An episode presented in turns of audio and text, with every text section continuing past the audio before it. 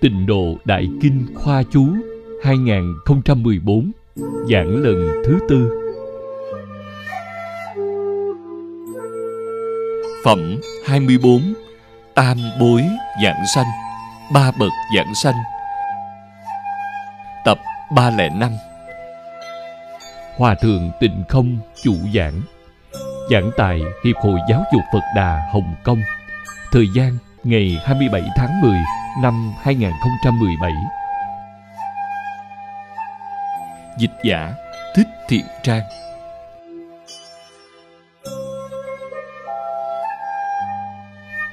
Diễn đọc Phật tử Thiện Quang.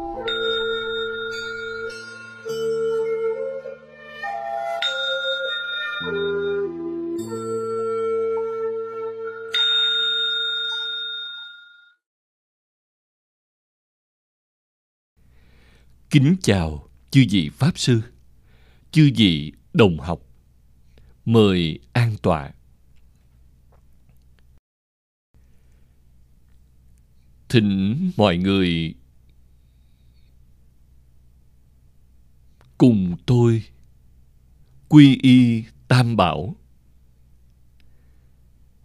Bạch Thầy A Xà Lê thương xót, con đệ tử Diệu Âm kể từ hôm nay cho đến suốt đời.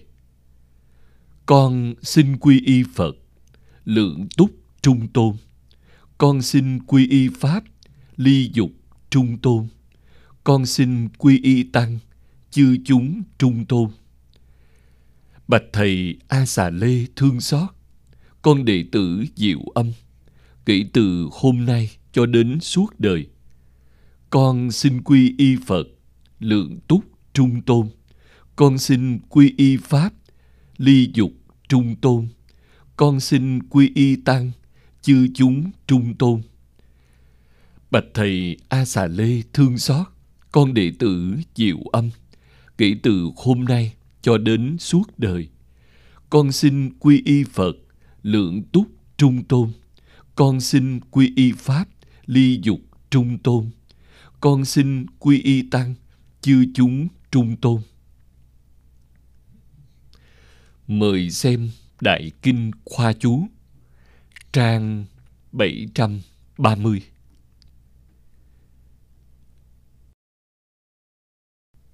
Chúng ta bắt đầu xem từ hàng thứ nhất, câu thứ hai trở đi thực sự mà luận. Thì phiền não nào khác bồ đề? Sự ác ban đầu nào trở ngại sự thiện lúc sau? Người ác đã thành người thiện, thì nào khác bậc hiền thánh?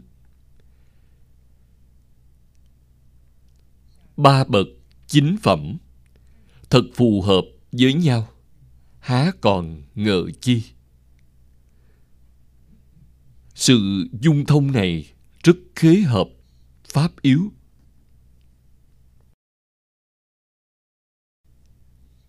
Trong kinh văn, thường hay có những việc như thế này. Đều có căn cứ. Có người nói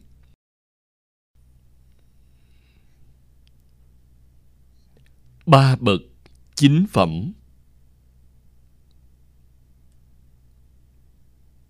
Là cấp bậc địa vị của dạng sanh. Có người dùng nhân hạnh làm tiêu chuẩn.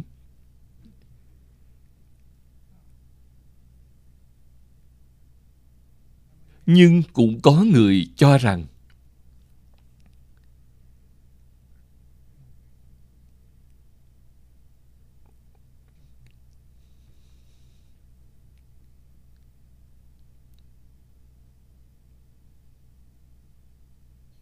chính phẩm là công phu niệm phật sâu hay cạn.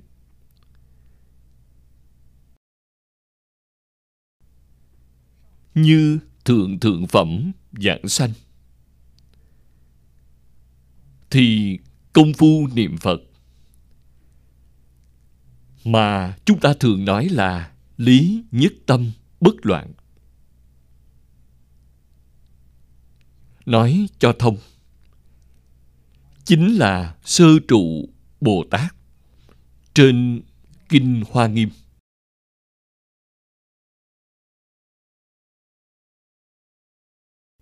Đã phá một phẩm du minh, chứng một phần pháp thân, đó chính là cấp bậc lý nhất tâm bất loạn của tịnh tông. Còn sự nhất tâm bất loạn là đã đoạn hết kiến tư phiền não. Tương đương với cảnh giới của a la hán công phu thành phiến chính là tương tự tức phật theo cách nói của đại sư thiên thai. Nên nói như vậy đều có căn cứ. Bốn độ ba bậc chính phẩm.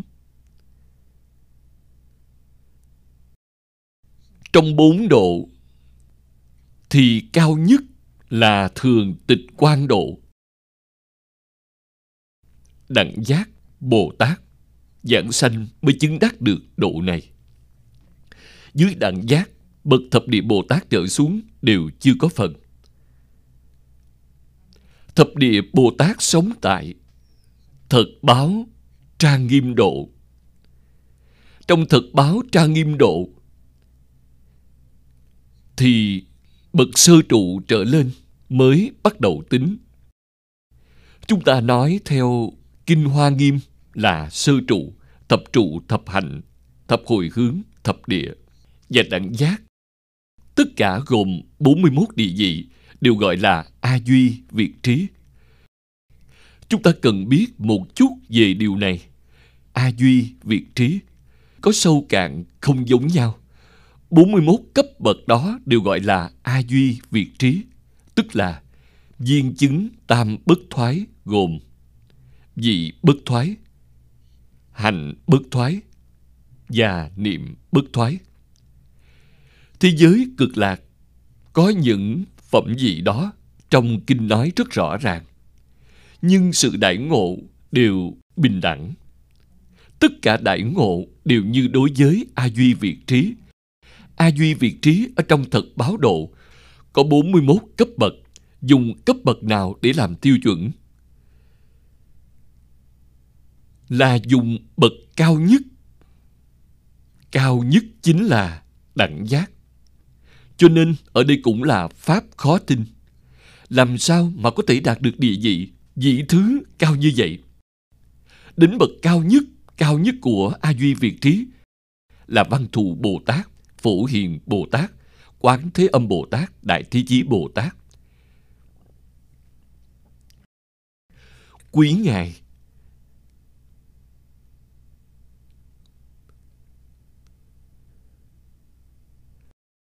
đều ở địa vị hậu bổ Phật. Phẩm vị cao nhất của thực báo trang nghiêm độ là hậu bổ Phật, là đẳng giác Bồ Tát. Tiếp tục đi lên thì ra khỏi thực báo độ hòa vào thường tịch quan chúng ta cũng cần phải làm sáng tỏ những sự lý này. Ba bậc chính phẩm mà trong đây đã nói. Thì những câu nói của đại sư liên trì là rất hay. Thực sự mà luận, tức là nói thật. Nói thật thì thế nào? Phiền não chính là bồ đề.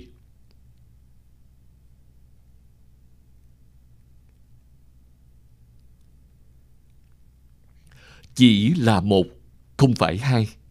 Mê rồi thì gọi là phiền não, ngộ rồi thì gọi là bồ đề. Toàn là nói của tự tánh.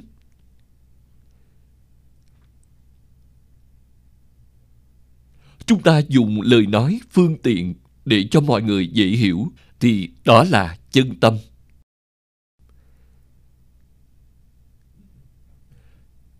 trong giáo lý đại thừa khuyên phát bồ đề tâm. Dạng sanh thế giới cực lạc, không thể không có bồ đề tâm. Người không có bồ đề tâm thì quyết định không được giảng sanh, nên bồ đề tâm là quan trọng nhất. Nhưng làm sao phát bồ đề tâm? Bồ đề tâm là gì? Phải làm cho rõ ràng. Bồ đề là tiếng phạn là cụ ngữ của ấn độ là dịch âm mà ra, dịch thành trung văn gọi là giác, tức là giác ngộ, không mê. Chữ bồ đề này thì tiêu chuẩn để nói là đại triệt, đại ngộ, minh tâm, kiến tánh. Đó mới thật là bồ đề. Chúng ta phát tâm nhưng không chứng được nếu chứng được, thì giảng sanh thật báo độ. Sớm đã thoát khỏi lục đạo luân hồi rồi. Hiện nay chưa chứng được. Thì chúng ta cần phải phát tâm như thế nào? Là dùng tâm chân thành trong đời sống. Xử việc đối người tiếp vật, đó là bồ đề tâm. Nhà phật gọi là bồ đề tâm. Còn trong cổ lão của trung hoa có danh từ khác. Như sách đại học nói là minh minh đức. Minh đức tức là phát bồ đề tâm. Hiện nay bồ đề tâm không minh. Như vừa nói lại thêm vào một chữ minh. Chữ minh này là động từ thành minh minh đức. Minh minh đức chính là phát bồ đề tâm. Ý nghĩa hoàn toàn giống nhau.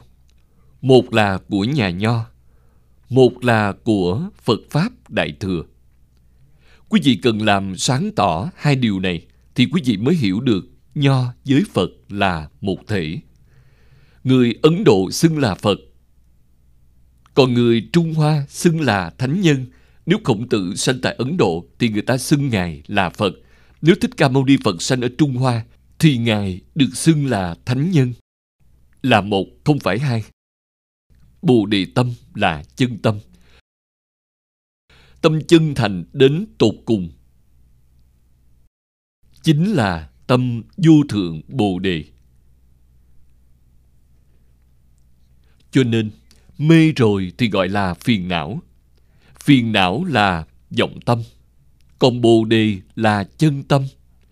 Chân tâm gặp được duyên thì hiện tướng.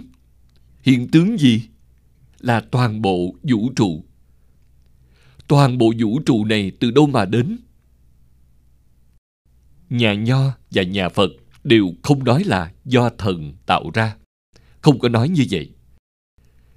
Vậy vũ trụ từ đâu mà đến? Là do tự tánh biến hiện ra. Quý vị thấy đại sư huệ năng khi đã khai ngộ. Ngài là người thời triều đường, ngài không phải là người ấn độ. Ngài không có đọc sách, không có biết chữ. Sau khi khai ngộ, minh tâm kiến tánh. Tự tánh là thế nào? Nói ra xem. Ngài đã nói ra. Nói ra hai mươi chữ.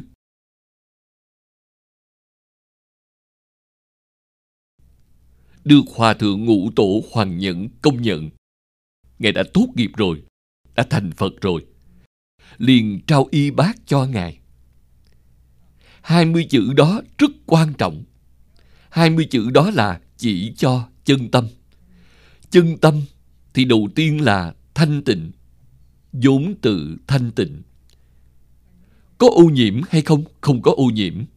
Ô nhiễm là vọng tâm. Vọng tâm mới bị ô nhiễm. Chân tâm thì vĩnh viễn sẽ không bị ô nhiễm. Nó vốn thanh tịnh. Hay nói cách khác, tại sao đại sư huệ năng có thể khai ngộ? Vì tâm của ngài thanh tịnh ngài không có vọng tưởng, ngài không có tạp niệm. Nhờ đó mà khai ngộ. Tại sao người thời sau như chúng ta không khai ngộ? Thực sự có khai ngộ. Thiền tông ở trung hoa, trong sách ngũ đăng hội nguyên đã ghi lại hơn 1.700 người. Đều là minh tâm kiến tánh nên nhất định phải dùng tâm thanh tịnh. Dùng tâm thanh tịnh chính là dùng chân tâm. Chỉ cần tâm này thanh tịnh thì điều khác không cần nói đến nữa. Đó là a la hán rồi. Là tiểu thừa. Đây là sự thật, không phải là giả. Lại tiếp tục đi lên đại sư huệ năng nói, không sanh, không diệt. Toàn bộ vũ trụ này, kể cả khởi tâm đồng niệm của chúng ta đều có sanh diệt, có sanh, có diệt. Nhưng chân tâm thì không sanh, không diệt, tức là tâm thanh tịnh không có sanh diệt. Tâm ô nhiễm thì có sanh diệt không phải tâm sanh diệt mà ô nhiễm có sanh diệt? Cần làm sáng tỏ điều này. Phân biệt có sanh diệt. Vọng tưởng có sanh diệt. Vọng tưởng phân biệt chấp trước, những thứ đó có sanh diệt. Còn tâm này không sanh diệt. Phải làm rõ ràng vấn đề này. Chúng ta phải trong vọng tâm này để thấy được chân tâm. Vậy thì đúng rồi, việc này rất có lợi ích dùng chân tâm, không dùng vọng tâm. Thì đó là phật bồ tát, là chân chánh tu hành. Đều ở ngay trước mắt chúng ta, đôi mắt mở ra, những gì là chân, những gì là vọng, rõ rõ, ràng ràng, minh minh, bạch bạch. Sanh diệt với không sanh diệt là đồng thời, giống như chúng ta xem tivi màn hình của tivi không có sanh diệt. Bật tivi lên là một dùng ánh sáng. Nó không có sanh diệt thứ gì sanh diệt là hình ảnh ở trong đó. Hình ảnh là có sanh có diệt còn màn hình đó thì không sanh không diệt sanh diệt và không sanh diệt hòa lẫn cùng nhau, không ngăn trở lẫn nhau. Không sanh diệt không ngăn ngại sanh diệt sanh diệt không ngăn ngại, không sanh diệt chúng không trở ngại phàm phu chúng ta chỉ nhận biết sanh diệt. Cho nên nhìn thấy điều gì, chỉ thấy hình ảnh. Không biết màn hình đó, đem màn hình quên đi rồi. Đem những thứ ấy bày ra trước mặt. Chỉ tên của chúng thì dễ dàng hiểu được.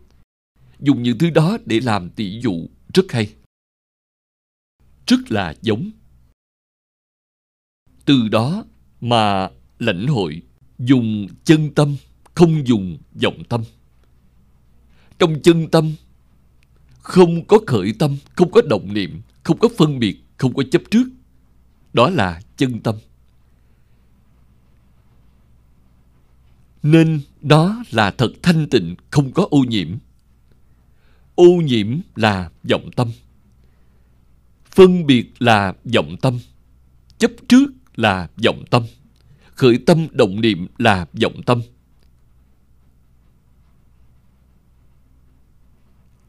Hiểu được làm sao tu. Vốn là phật, cần ghi nhớ rằng mỗi một người đều vốn là phật.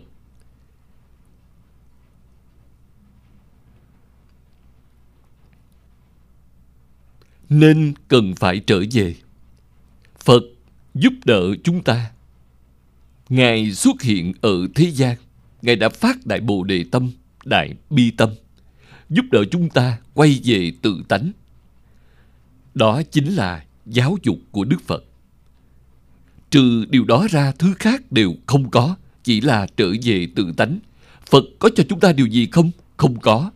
Những gì ngài thuyết, những gì ngài dạy, toàn là trong tự tánh chính mình vốn đầy đủ.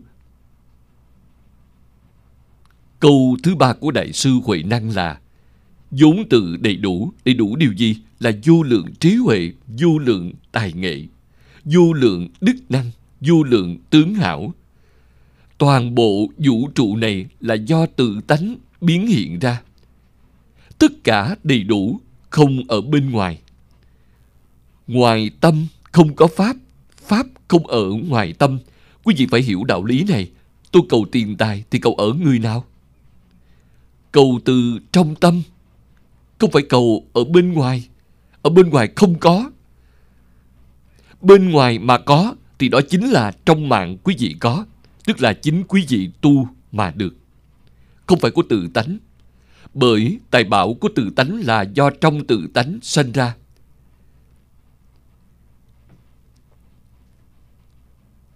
Làm sao để tu tài bảo của tự tánh? Buông xuống vọng tưởng phân biệt chấp trước thì được.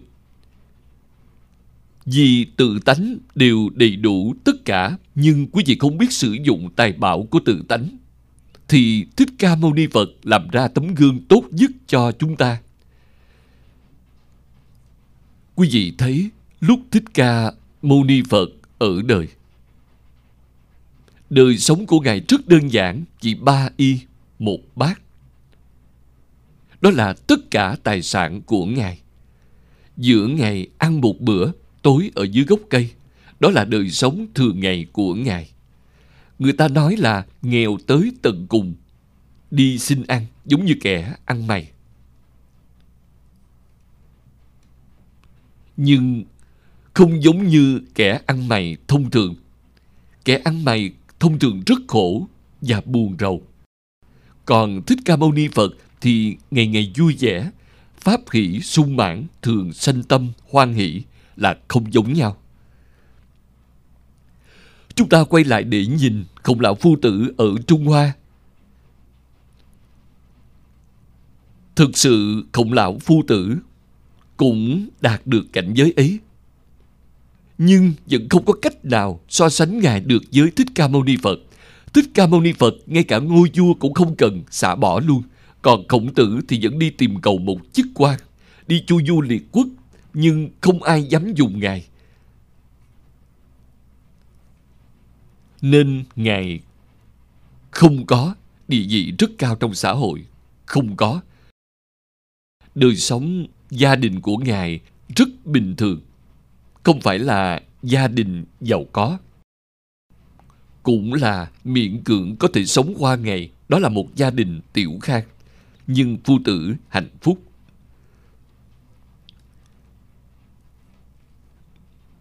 Sau khi Chu Du Liệt Quốc trở về dạy học,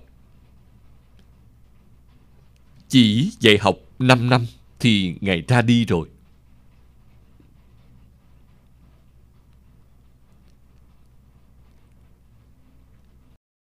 Đại biểu thực sự hạnh phúc nhất là ai? Là nhan hồi. Nhan Hồi là người nghèo hèn nhất trong hàng đệ tử của khổng tử. Nhưng người hạnh phúc nhất, vui vẻ nhất trong ba ngàn đệ tử của khổng tử lại là Nhan Hồi. Vì sao Ngài vui? Điều này người thường không đạt được. Người thường không có cảnh giới đó, mà là thánh nhân nhà Phật nói là Đức Phật cao hơn một bậc so với Bồ Tát. Trong sách luận ngữ có một câu nói Bất diệt duyệt hồ Duyệt là hạnh phúc Học nhi thời tập chi Tức là đem những gì Ngài học tập mà thực hành trong đời sống Thì hạnh phúc không gì bằng được Hạnh phúc không phải ở giàu có, không phải ở địa vị, không phải ở quyền thế, không liên quan chút nào với những thứ ấy. Trong Phật Pháp xem những thứ ấy gọi là tạo nghiệp. Quý vị lo cho mọi người đó là thiện nghiệp. Nếu quý vị chỉ lo cho chính mình thì là ác nghiệp. thiện nghiệp thì sanh ba đường thiện, ác nghiệp cảm ba đường ác đều không ra khỏi lục đạo luân hồi. Quý vị vui điều gì? Quý vị vui từ đâu ra?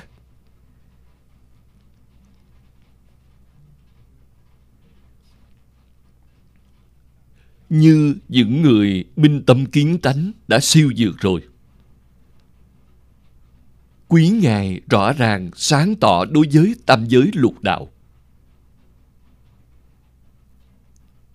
Quý Ngài buông xuống được, chịu buông xuống, nên siêu dược rồi. Được đại tự tại.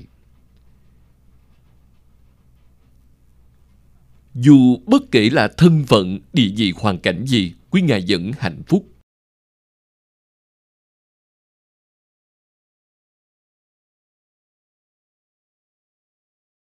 Ngay cả khi khổng tử hết lương thực, Thích Ca Mâu Ni Phật chịu quả báo ba tháng ăn lúa ngựa, vẫn làm thị hiện cho chúng ta. Thật tuyệt diệu. Phải hiểu được điều này. Nên vì sao phải học nho? Ngày nay, vì sao chúng ta phải học văn hóa truyền thống? Bởi học mà luôn thực hành thì không phải là vui lắm sao? Khổng tử đã nói được rất rõ ràng là vì điều đó. Tại sao chúng ta học Phật? Thích Ca Mâu Ni Phật nói là được pháp khỉ sung mãn thường sanh tâm hoan hỷ Ngài tiên sinh phương Đông Mỹ khi giới thiệu Phật Pháp cho tôi.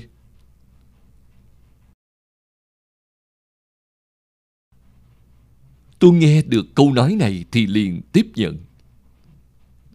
Học Phật là sự hưởng thụ tối cao của đời người. Là thật hay không? Là thật. Tôi học Phật đến nay là 65 năm. Tôi có thể chứng minh học Phật là sự hưởng thụ tối cao của đời người, hạnh phúc không gì bằng. Không có lo lắng, không có phiền não. Dù thuận cảnh hay nghịch cảnh, thiện duyên hay ác duyên, đều luôn bình đẳng. Tại sao là bình đẳng? Bởi tất cả đều như không giả chứ không phải thật. Nên quý vị liền hạnh phúc. Nếu quý vị cho đó là thật, thì khổ không nói nên lời. Nếu quý vị biết đó là như không, thì quý vị hạnh phúc không gì bằng. Thấy người khác đang sanh phiền não, thì chúng ta không làm chuyện khờ dại đó. Nên phiền não với Bồ Đề đã chia ra làm hai.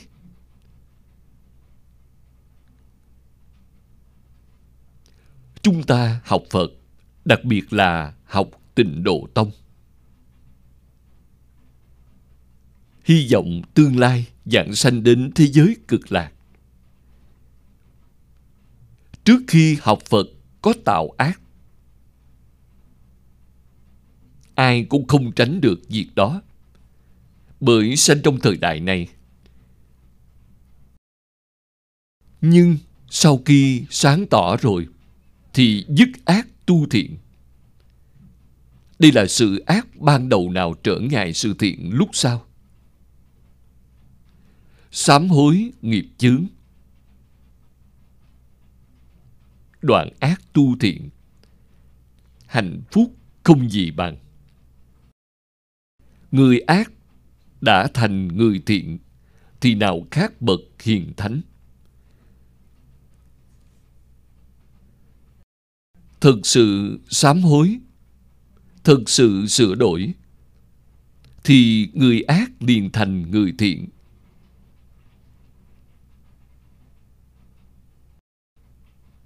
hiện nay chúng ta biết, trong nước có không ít giảng đường đạo đức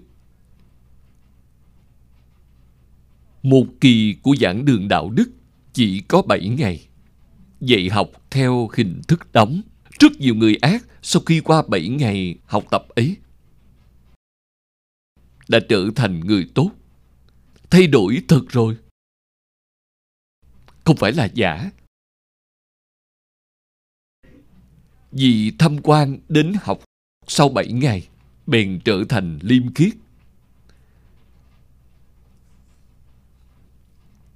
Đất nước có tiền đồ tốt. Từ đâu mà biết là từ giảng đường đạo đức mà thấy được. Hiện nay chính phủ đã chính thức cho phép giảng đường đạo đức hoạt động rồi.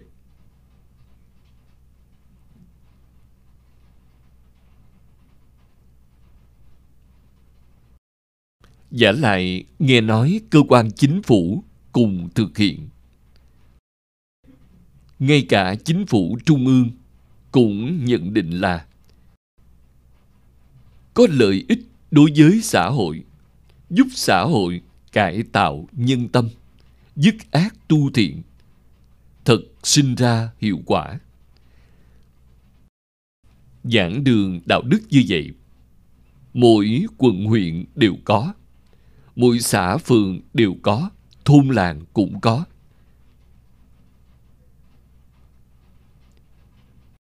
Trung Quốc thực hiện hơn 2 hay 3 năm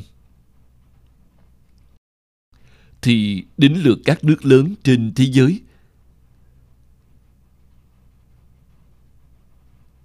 thực hiện văn hóa truyền thống của mình mỗi quốc gia, mỗi khu vực có thể làm tấm gương tốt cho toàn thế giới thì các nước khác sẽ đến học.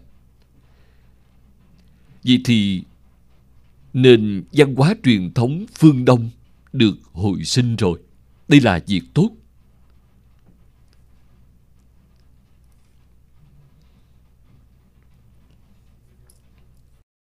Tiếp theo sẽ thông qua lời của đại sư liên trì rất khế hợp pháp yếu. Với pháp đại thừa của đức thế tôn truyền, chữ yếu tức là bộ phận quan trọng. Bởi chủ trương hai kinh giống nhau của những ngài như thiên thai, vân vân. Hai kinh tức là kinh vô lượng thọ và quán kinh. Cách nói trong hai bộ kinh này đối với ba bậc chính phẩm, là chú trọng vào ngôi vị sau khi giảng sanh mà không đề cập đến tu nhân ở thế gian hiện nay. Đây là chưa có đề cập đến một chút về hành trì.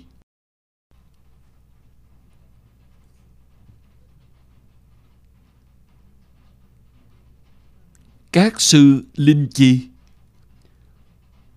Quý Ngài có cách nhìn khác là bởi chuyên chú vào hành trì ở nhân địa. Cũng như việc đã từng phát bồ đề tâm hay chưa? Và thiện ác trong hàng ngày mà nói. Căn cứ vậy thì ba phẩm hạ trong quán kinh không thể đồng giới bậc hạ trong kinh này. Sau cùng, Đại sư Liên Trì nói, sự ác ban đầu nào trở ngại sự thiện lúc sau. Câu nói này được hay. Chỉ cần sửa lỗi, người ác sửa lỗi thì chính là người thiện. Quá khứ là người ác thì không truy cứu nữa. Bây giờ họ thành người thiện, họ đã thật quay đầu. Ngạn ngữ nước ta có câu, lạng tử quay đầu thì quý hơn vàng.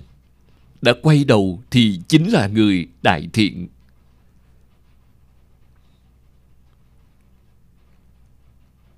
Trong đồng học chúng ta có vị tạ tổng. Đây chính là sự ác ban đầu nào trở ngại sự thiện lúc sau. Ông biểu diễn cho chúng ta thấy. Thời trẻ tham gia xã hội đen, mà hiện nay là Đại Bồ Tát, Đại Thiện Nhân.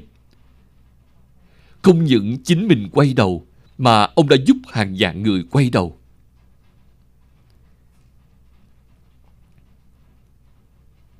Đây là tấm gương hiện nay mà chúng ta thấy được. Cho nên, người ác lúc lâm chung mà có thể sám hối phát tâm chí tâm niệm Phật thì người ác đã thành người thiện, nên cũng được Phật nhiếp thọ, tùy nguyện giảng sanh.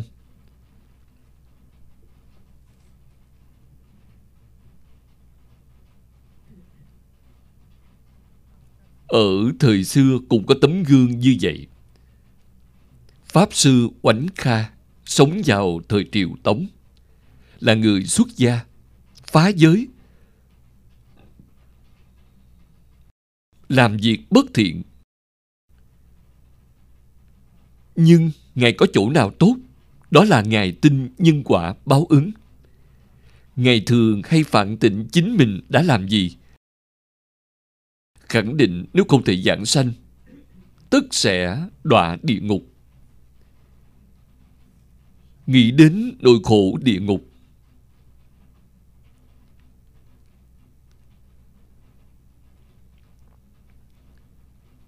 nên cầu a di đà phật tiếp dẫn. Đóng cửa phòng, niệm a di đà phật, niệm suốt ba ngày ba đêm. Không ngủ, không nghỉ. Chí thành, khẩn thiết, đem a di đà phật niệm đến cùng. A di đà phật thực sự đã hiện thân cho ngài thấy. Phật nói với ngài, thọ mạng của con vẫn còn 10 năm. Con hãy tu học cho tốt. Sau 10 năm, lúc mạng của con hết, ta sẽ đến tiếp dẫn con dạng sanh. Pháp Sư Oánh Kha có thể nói là phước chí tâm linh. Ngài nói với A-di-đà Phật, thói xấu của con quá nặng. Con không khống chế được chính mình. Nếu Phật bảo con sống thêm 10 năm, thì không biết lại tạo bao nhiêu tội nghiệp. Con không cần thọ mạng 10 năm đó nữa. Bây giờ con muốn đi theo Ngài. A-di-đà Phật đã đồng ý. Nói với Ngài như thế này. Ba ngày sau, ta sẽ đến tiếp dẫn con giảng sanh. Ngài Oánh Kha thật sự vui mừng mở cửa phòng ra nói với mọi người. Ba ngày sau, A-di-đà Phật tiếp dẫn Ngài giảng sanh. Không có ai tin cả. Thầy là người ác như vậy, làm sao mà được chứ? Được, thời gian ba ngày không lâu, mọi người đợi chờ xem. Xem thầy nói thật hay giả. Đến ngày thứ ba thì thực sự giảng sanh. Ngài yêu cầu đại chúng niệm Phật đưa tiễn Ngài niệm Phật hơn một khắc. Ngài nói với mọi người, Phật đến rồi, tôi đã nhìn thấy được. Tôi theo Phật đi đây, cảm ơn mọi người. Từ biệt mọi người, thực sự đi rồi. Sự việc này được ghi trong sách tịnh độ Thánh Hiền Lục. Trong giảng sanh truyện cũng có. Là thật, chứ chẳng phải giả. Mặc dù ở thế gian chưa có thấy ai làm được như Ngài.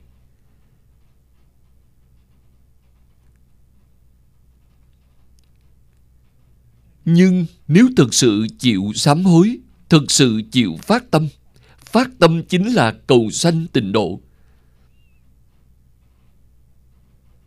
giảng sanh thế giới cực lạc.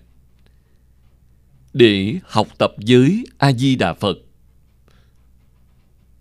Thực sự bái a di đà phật làm thầy. Khi đến thế giới tây phương cực lạc thì như trong kinh này nói, người đó là a duy việt trí bồ tát.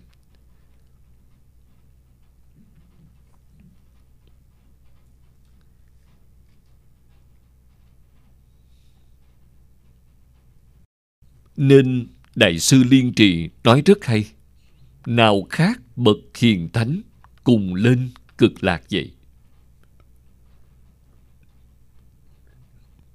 Do những điều trên có thể thấy rằng ba bậc trong kinh này, tức nói ba bậc, thượng, trung, hạ trong kinh vô lượng thọ và kinh kia, tức quán vô lượng thọ Phật.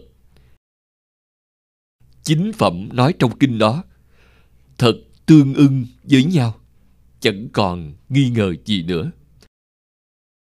Ba bậc, trong mỗi bậc lại có ba phẩm, thượng trung hạ, chính là chính phẩm. Nên hai kinh này có thể hợp lại với nhau. Cũng cần nên hợp lại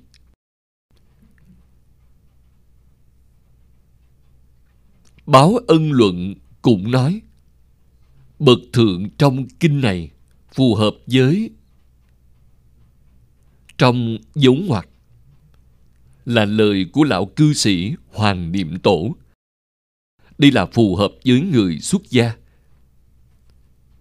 Hai bậc trung hạ phù hợp với người tại gia. Do quá nhiều phẩm loại, nên chỉ lượt nêu tổng quát nói chung, có ba bậc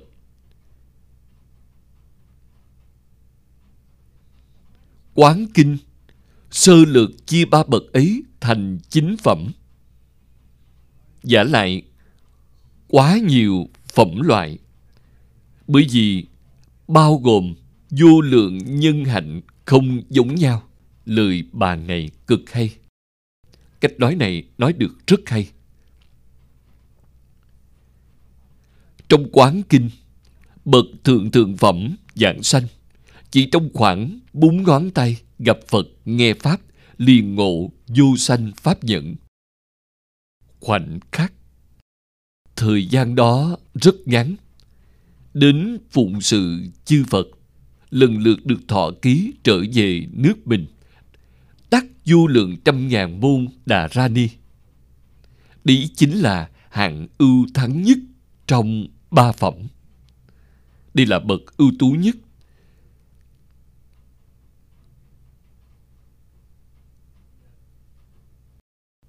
Là bậc giảng sanh thượng thượng phẩm. Phẩm vị của giảng sanh là do công phu niệm Phật sâu hay cạn. Còn điều kiện của giảng sanh là tính nguyện. Đầy đủ thật tin, thật nguyện thì nắm được điều kiện giảng sanh rồi.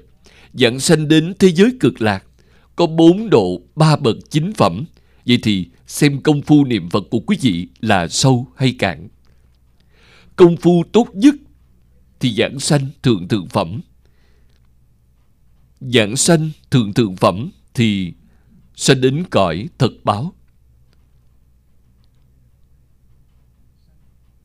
Trong cõi thật báo có 41 cấp bậc. Cần phải ở vào 11 cấp bậc cao nhất. Chính là thập địa. Không phải thập trụ, thập hạnh, thập hồi hướng, không phải, mà là thập địa từ sơ địa đến thập nhất địa. Thập nhất địa là đẳng giác. 11 vị trí này là thượng thượng phẩm. Đó là hạng ưu thắng nhất. Quý Ngài có năng lực. Đến thế giới cực lạc gặp A-di-đà Phật. Đạt được sự gia trì bởi uy thần bổn nguyện của A-di-đà Phật nên trí huệ, thần thông đạo lực cũng gần bằng với A-di-đà Phật. Quý Ngài làm việc gì? Pháp thân của quý Ngài ở thế giới cực lạc không động. A-di-đà Phật, hóa vô lượng vô biên thân đến mười phương thế giới để tiếp dẫn những chúng sanh tín nguyện niệm Phật dạng sanh đến thế giới cực lạc. Đó là bổn nguyện của A-di-đà Phật. Nếu A-di-đà Phật không tiếp dẫn, thì quý vị không biết thế giới cực lạc ở đâu. Nên nhất định phải đợi Ngài đến. Những người có công phu niệm Phật sâu Đến thế giới cực lạc lại được Phật lực gia trì. thì thần thông ngang bằng giới a di đà phật cũng đủ khả năng hóa vô lượng, vô biên thân quý ngài hóa thân để làm gì? Hóa thân đi đến mười phương thế giới để bái phật. Cùng một lúc cũng không sót một vị phật nào.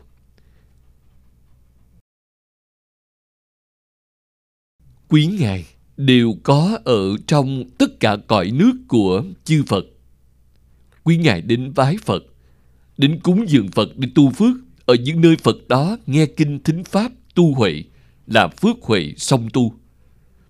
Chính là ở đây nói trong khoảng khắc tức là thời gian rất ngắn phụng sự chư Phật ở khắp biến pháp giới hư không giới bao gồm quá khứ hiện tại, tương lai.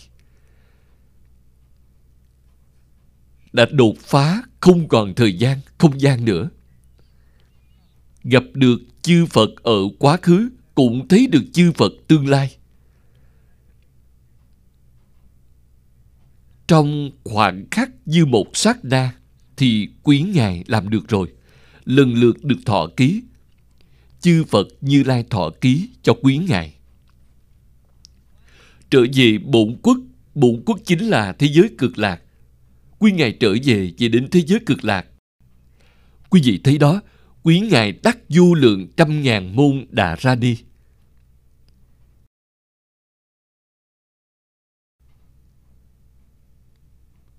Thích Ca Mâu Ni Phật, vì chúng ta mà đã giảng 84.000 pháp môn. Nhưng không thể so sánh bằng được với ở cõi ấy, vì ở đó vô lượng trăm ngàn môn đà ra đi vượt hơn trăm ngàn lần pháp mà Thích Ca Mâu Ni Phật đã giảng khi ở thế gian. Vì vậy, chúng ta ở nơi đây có cần học rộng không? Không cần. Học rộng thì rất khổ sở giả lại khiến cho tâm cũng loạn cả lên. Ngăn cản công phu niệm Phật nhất tâm bất loạn. Quý vị hiểu được đạo lý này, liễu giải được chân tướng sự thật này, thì sẽ y giáo phụng hành câu nói trên Kinh Kim Cang. Đó là câu gì? Pháp còn phải xả, huống hồ phi Pháp. Pháp ở đây là gì? Là tất cả những gì Thích Ca Mâu Ni Phật đã thuyết trong 49 năm. Không cần nữa, chỉ hành một câu A-di-đà Phật thôi. Lão Hòa Thượng Hải Hiền đã làm tấm gương cho chúng ta.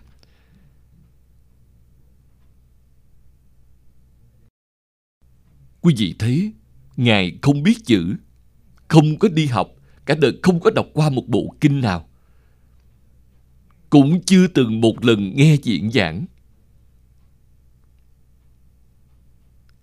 Ngài sống tới 112 tuổi, năm 20 tuổi xuất gia, sư phụ chỉ dạy Ngài một câu A-di-đà Phật, bảo Ngài một mạch bà niệm. Ngài bèn lão lão thật thật mà niệm tới 92 năm. Làm ra tấm gương tốt nhất cho chúng ta. Vì sao quý vị phải nghe giảng kinh? Bởi quý vị vẫn còn nghi ngờ. Không thể nói là quý vị không tin, nhưng trong niềm tin của quý vị có hoài nghi, nên cần phải nghe giảng kinh. Vì nghe kinh giúp quý vị đoạn nghi sanh tính.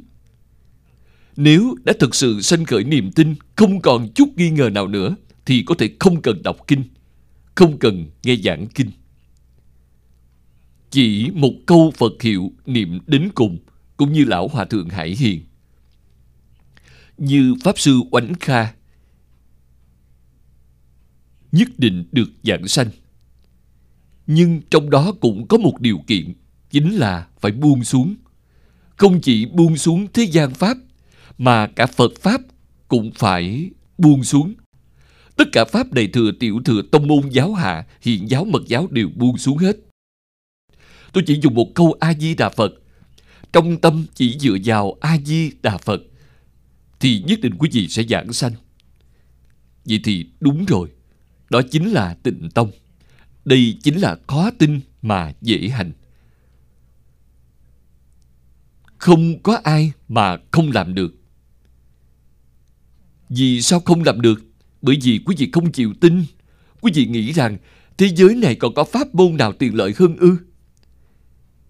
Vì thế chỉ cần quý vị tin tưởng, thì quý vị liền được lợi ích. Nên chúng ta xem được đoạn này thì rất cảm động. Ở đây đã nói về thượng thượng phẩm, lại nói cho quý vị về hạ hạ phẩm là hạ hạ phẩm trong chính phẩm. Hạ hạ phẩm là hạng người nào? Hàng ngũ nghịch thập ác khi lâm chung tướng địa ngục hiện ra. Mà sám hối niệm mười niệm được giảng sanh là hạng thấp nhất trong bậc hạ.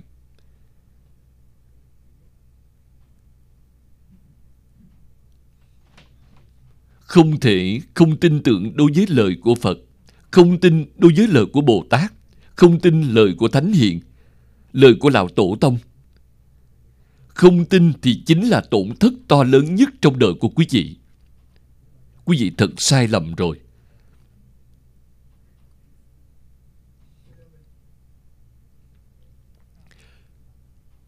Khi trẻ tôi học Phật, vẫn cho rằng Phật giáo là cao nhất trong tất cả tôn giáo. Học đến nay là 65 năm thì thấy bình đẳng rồi. Biết được cảnh giới khổng tử là Phật.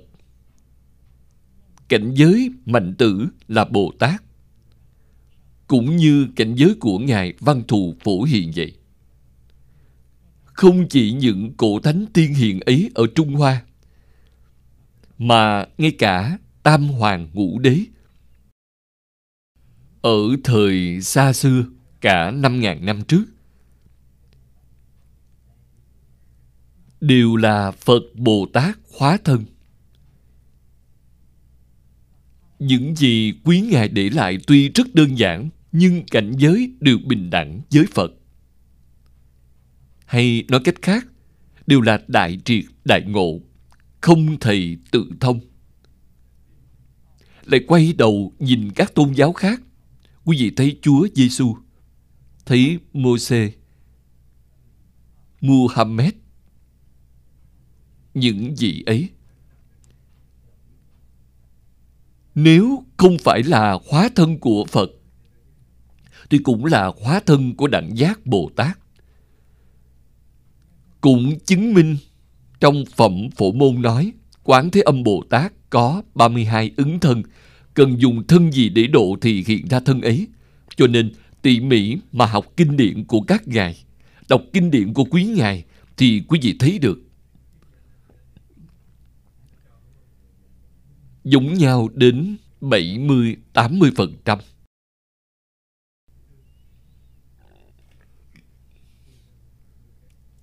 Chỗ không giống nhau thì đại khái có 20%. Đó là tại sao? Vì hoàn cảnh, đời sống không giống nhau, văn hóa bối cảnh không giống nhau, sống ở nơi khác nhau. Thời xưa, không có phương tiện giao thông. Nên mọi người đến và chết, cũng không đi qua lại nơi khác. Như vậy rất nhiều. Họ sống cả đời, không đi ra khỏi bán kính một trăm dặm. Vậy thì không giống nhau rồi. Ngôn ngữ cũng không giống nhau. Nhưng với những điều Phật nói cho quý vị nghe tam quy ngũ giới thập thiện thì hoàn toàn tương đồng. Khuyên quý vị dứt ác tu thiện giống nhau. Khuyên quý vị khiếu thuận cha mẹ giống nhau. Khuyên quý vị yêu thương che chở chúng sanh giống nhau. Khuyên quý vị không sát sanh, không trộm cướp, không tà dâm giống nhau. Tất cả đều có. Trong kinh điển mỗi tôn giáo đều có ngũ giới tập thiện của Phật. Hiếu dưỡng phù mẫu, phụng sự sư trưởng cũng đều có. Chúng ta nên tìm sự tương đồng còn sự khác nhau thì để qua một bên để cho người sau giải quyết bởi chúng ta không có thời gian để giải quyết việc đó. Hãy để dành cho người sau. sưu tập tất cả những chỗ tương đồng lại. Chúng ta in thành một quyển tôn giáo thánh kinh. Rất nhiều tôn giáo đều sử dụng quyển sách ấy. Trong quyển sách đó có tất cả 360 tôn giáo đều ở trong đó. Đại đoàn kết tôn giáo có kinh điển làm căn cứ.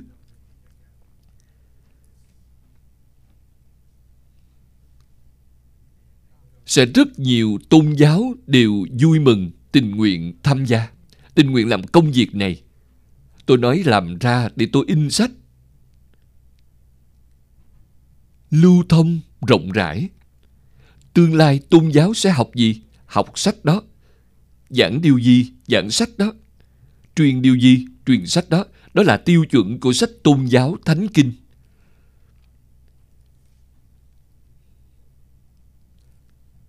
Mặc dù ngũ nghịch thập ác,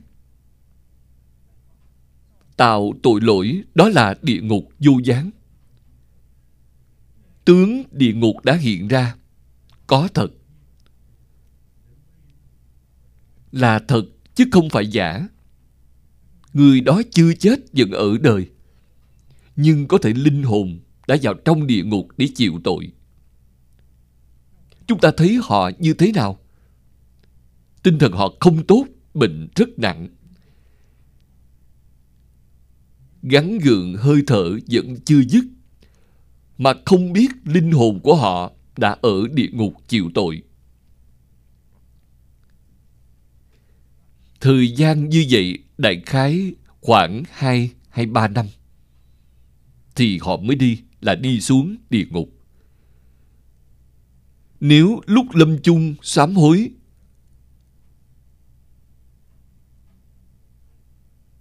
họ niệm 10 niệm thì được giảng sanh. Cả đời chưa gặp được pháp môn này. Lúc mạng hết vẫn còn thở, mắt vẫn thấy được. Tai vẫn nghe được. Nghe được câu phật hiệu này, nghe được người khác khuyên họ, phương tây có thế giới cực lạc, thế giới cực lạc có a di đà phật. Nghe rồi họ thật tin tưởng, họ không hoài nghi. Cùng với mọi người niệm một tiếng phật niệm mười tiếng phật liền được giảng sanh không phải đọa địa ngục nữa.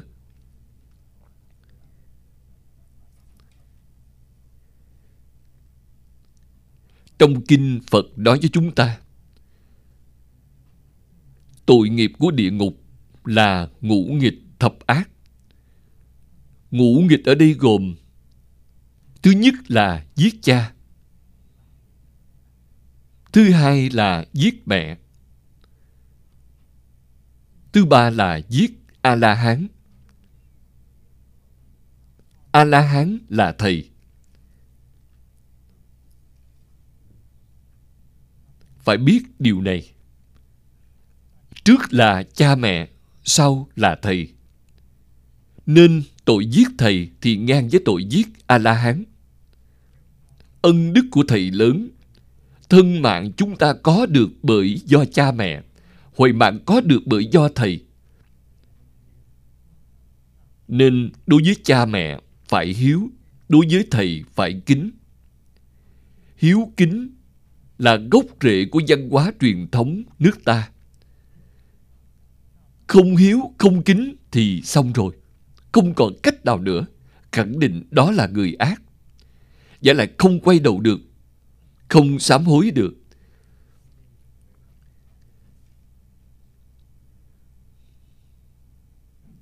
mười niệm được giảng sanh.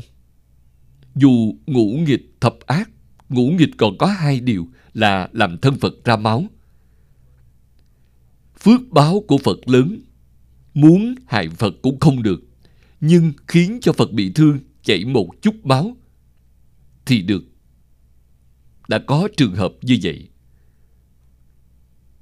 Bởi thần hộ pháp của Phật nhiều Việc này là đại bất kính, vì Phật là thánh nhân. Điều cuối cùng là phá hòa hợp tăng. Trong năm điều này, thì phá hòa hợp tăng là nghiêm trọng nhất. Vì phá hoại tăng đoàn khiến đoạn mất pháp thân huệ mạng người khác.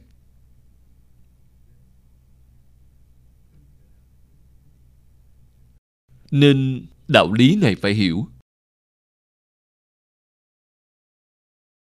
Hiện nay ngũ nghịch thập ác thật có. Thập ác chính là trái ngược với thập thiện. Gồm sát sanh, trộm cướp, tà dâm.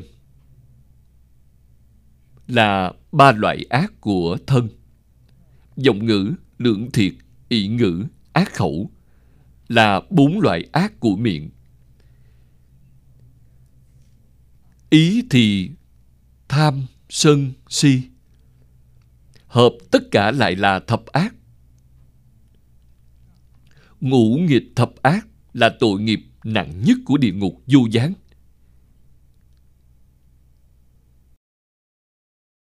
Người hiện nay phạm nhiều, người không phạm rất ít.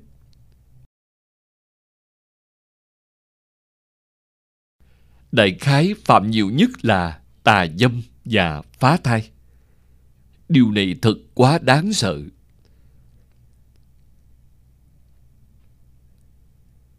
Phá thai là giết người, mà lại là giết con cái của chính mình. Trong Kinh Đại Thừa, Phật nói, cha mẹ có bốn loại duyên phận với con cái. Nếu không có duyên, thì sẽ không vào nhà quý vị. Bốn duyên đó là đền ơn, báo oán, đòi nợ, trả nợ. Nếu chúng đến vì đền ơn, mà quý vị đem chúng giết đi, thì ơn biến thành thù. Nếu chúng đến để báo thù mà quý vị đem chúng giết đi thì thù này càng ngày càng sâu. Lần sau gặp lại càng nguy hiểm hơn. Nếu chúng đến để đòi nợ, quý vị không những dẫn nợ chúng, mà thiếu chúng thêm mạng nữa. Nếu chúng đến trả nợ, vốn là việc tốt, đến để trả nợ, mà quý vị đem chúng giết đi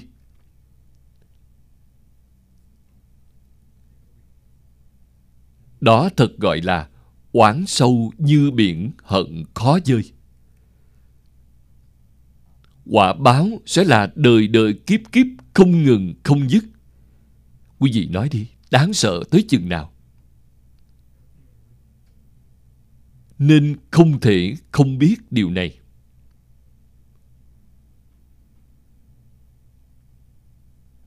Sau cùng nói rằng quán kinh nêu lên bậc cao nhất cũng như bậc thấp nhất. Nên nói là hạng cao nhất và thấp nhất. Bậc cao nhất là thượng phẩm thượng sanh, bậc thấp nhất là hạ phẩm hạ sanh. Mà thật ra, ý chỉ tương đồng vậy. Xác thật mà nói, tông chỉ hoàn toàn tương đồng, hai kinh không khác. Tiếp theo lại nói cặn kẽ cho chúng ta. Phẩm kinh này rất quan trọng. Hoàn toàn nói rõ cho chúng ta phương pháp để giảng sanh. Tiêu đề, lần lượt nói rõ ba bậc. Đầu tiên nói bậc thượng. Chúng tôi soạn khoa phán này chia rõ ba bậc. Tiếp theo chia thành ba đoạn là ba đoạn. Trên, giữa và dưới trong bậc thượng lại chia thành ba đoạn nhỏ, nhân hạnh của thượng bối. Trong đó cũng chia làm ba đoạn nhỏ. Đoạn thứ nhất là xả nhà lìa dục Chúng ta xem kinh văn. Kỳ thượng bối giả, xả gia khí dục, nhi tác sa môn.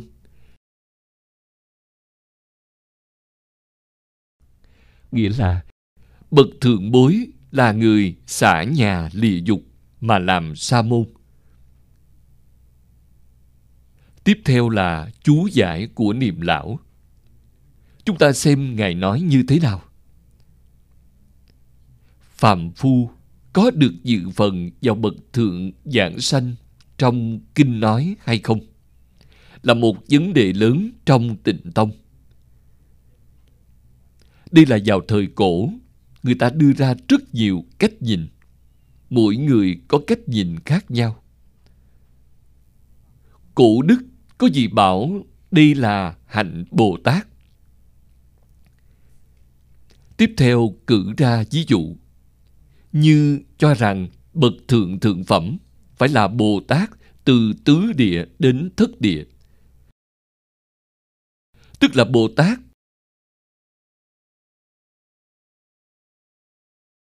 từ tứ địa đến thất địa mới được thượng phẩm, thượng sanh.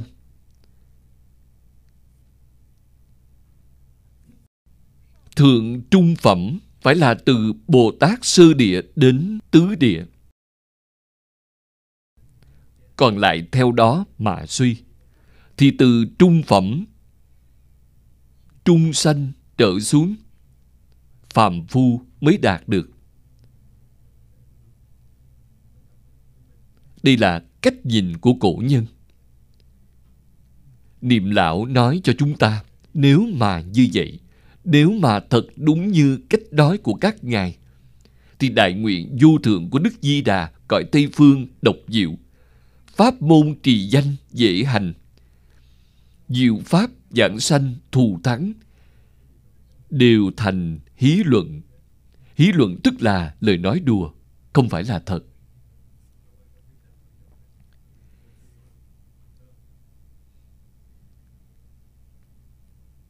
Tiếp theo là bình luận của niệm lão, khiến cho diệu pháp tịnh tông chẳng thể nghĩ bàn. Lại thành ra Pháp có thể nghĩ bàn ư? Đây là đem sự không thể nghĩ bàn của tịnh tông dán xuống thấp rồi. Nên đây là mấu chốt của tịnh tông. Trong phần khái yếu của bạn chú giải này, Tuy lược bàn đôi điều, nhưng chưa thật rõ ràng đối với ý chỉ này. Ở chỗ này, lão cư sĩ Hoàng Niệm Tổ muốn thảo luận tường tận vấn đề này cho chúng ta. Tại sao vậy? Bởi đây là vấn đề lớn, không phải vấn đề nhỏ. Liên quan tới tịnh tông, có phải thật là thù thắng, thật di diệu hay không? Thật có thể siêu vượt tất cả khiến chúng ta thành tựu ngay trong một đời hay không?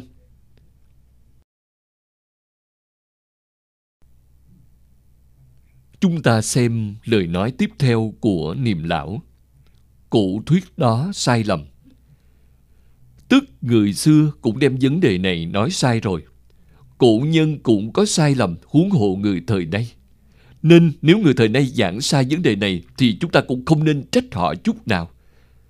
Cụ nhân thực sự có tu hành, có đức hạnh, có học vấn mà còn sai lầm. Huống hồ người hiện nay. Nên không cần chấp trước những người ấy. Chúng ta vẫn là luôn lắng nghe lời của niệm lão bởi Ngài không phải là người thường. Ngài đến để biểu pháp cho chúng ta. Nên cần tiếp nhận lời của Ngài. Tôi đã gặp Ngài nhiều lần khi Ngài còn ở đời. Mỗi năm, tôi đến Bắc Kinh ít nhất là ba lần. Đến để làm gì? Để thăm Ngài. Ngài lớn hơn tôi mười mấy tuổi. Vô cùng khó được, thông tông, thông giáo, hiển mật, viên dung. Đều đã hạ thủ, công phu đều đã thật học qua học rất cẩn thận. Ngài là truyền nhân của lão cư sĩ hà Liên Cư. Cổ thuyết đó sai lầm, may mắn. Rất may mắn là vào thời triều đường, Đại sư thiền Đạo đã dẫn nhiều kinh luận để phá tan đi cựu thuyết ấy. Quý vị thấy, Ngài không nói là lời của Ngài. Mà lời của ai? Là của Đại sư thiền Đạo thời triều đường. Khiến mọi người không nói được gì nữa. Vì Đại sư thiền Đạo là tổ thứ hai của tịnh Tông. Trong tác phẩm Tứ Thiếp Sớ của Đại sư Tứ Thiếp Sớ là chú giải của Đại sư Thiện Đạo. Chú giải cho Kinh Quán Vô Lượng Thọ Phật, gọi là Tứ Thiếp Sớ. Đây là lời của Đại sư Thiện Đạo ở trong quyển sách đó.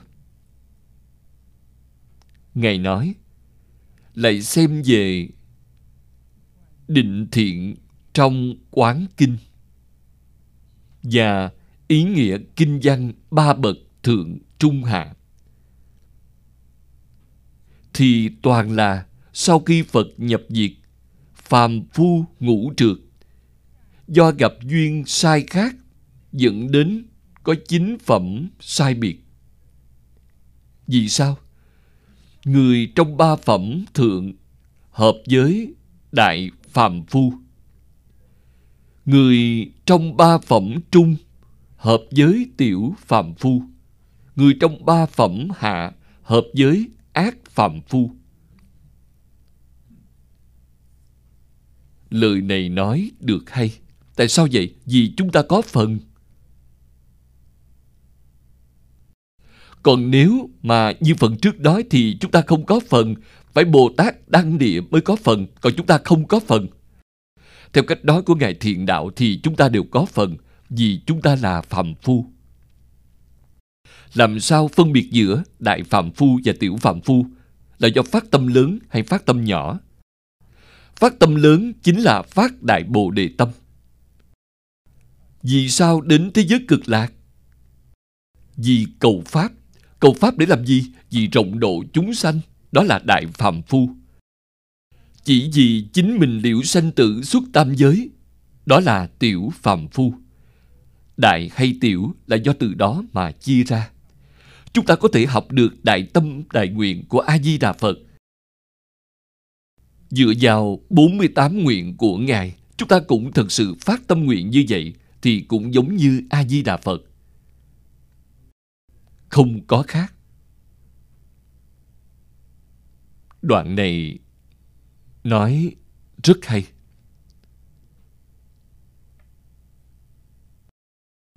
Người trong ba phẩm hạ hợp với ác phạm phu.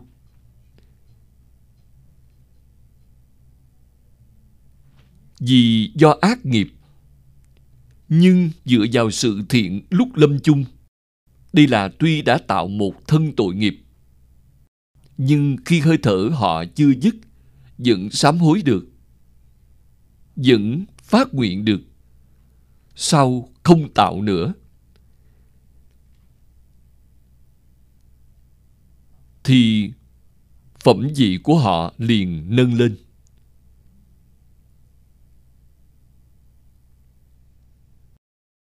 Quý vị thấy dựa vào sự thiện lúc lâm chung gặp được thiện tri thức nương nguyện lực của phật bèn được giảng sanh Đến khi hoa kia nở thì mới phát tâm. Chứ đâu nói là người mới học Đại Thừa. Trong đây, niệm lão mở thêm dấu ngoặc. Cổ đức bảo bậc hạ là hạng phàm phu mới học Đại Thừa. Nếu hiểu như thế thì chính mình lầm, khiến người khác lầm Điều này thật tai hại. Đây là lời của Đại sư Thiện Đạo. Nên không được hiểu sai đoạn này. Nhất định phải liệu giải chân thật nghĩa. Vì sau khi hiểu sai, sẽ dẫn sai rất nhiều người, khiến cho đời này không được giảng sanh, hoặc là phẩm vị giảng sanh bị hạ xuống thấp.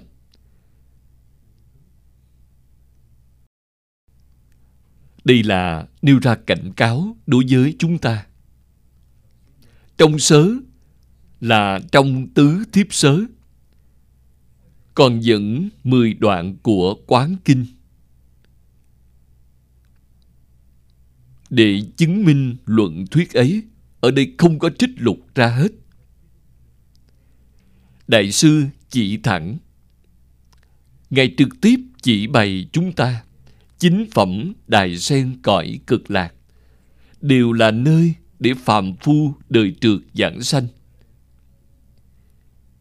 Chỉ do ở thế gian gặp duyên, đại thừa hay tiểu thừa có sai khác, nên sau khi giảng sanh có bậc thượng hay bậc trung không giống nhau.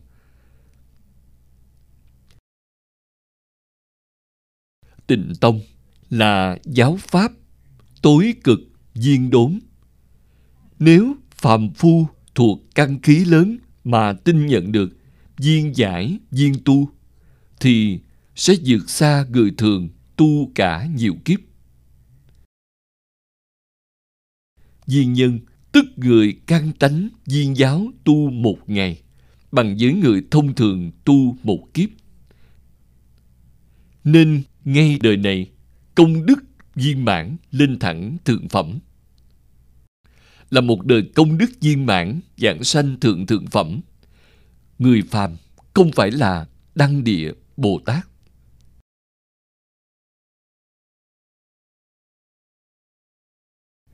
Vậy mới hiển bày sự thù thắng của tịnh tông. Tịnh tông là di diệu a di đà phật đạt được sự tán thán của tất cả chư Phật mười phương ba đời thì mới nói được thông. Nếu mà nói theo cách thông thường lúc trước thì không hiện bày ra được sự thù diệu, thù thắng, di diệu của tịnh tông.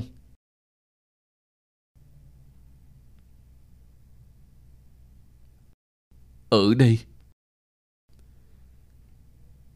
chúng ta phải chú ý đến việc gặp duyên. Hiện nay, chúng ta trên hình thức mà nói là sanh tại trung quốc, gặp được duyên đều là đại thừa. Nếu sanh tại nam dương, thì chúng ta gặp duyên tiểu thừa đặc biệt ở Trung Quốc. Phật Pháp Đại Thừa chia thành tám tông phái. Tám tông phái đều là Đại Thừa. Bất kể là tu theo tông phái nào, thì niệm Phật cầu sanh tịnh độ đều thuộc về căn khí Đại Thừa. Căn khí Đại Thừa khác với căn khí Tiểu Thừa ở chỗ Đại Thừa phát Bồ Đề Tâm, còn Tiểu Thừa không phát. Thế nào là phát Bồ Đề Tâm? Trong Quán Kinh nói, Thể của Bồ Đề Tâm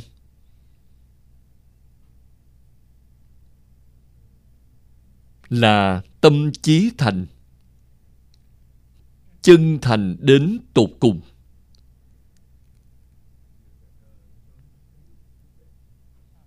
Tâm trí thành chính là minh đức mà trong sách đại học nói.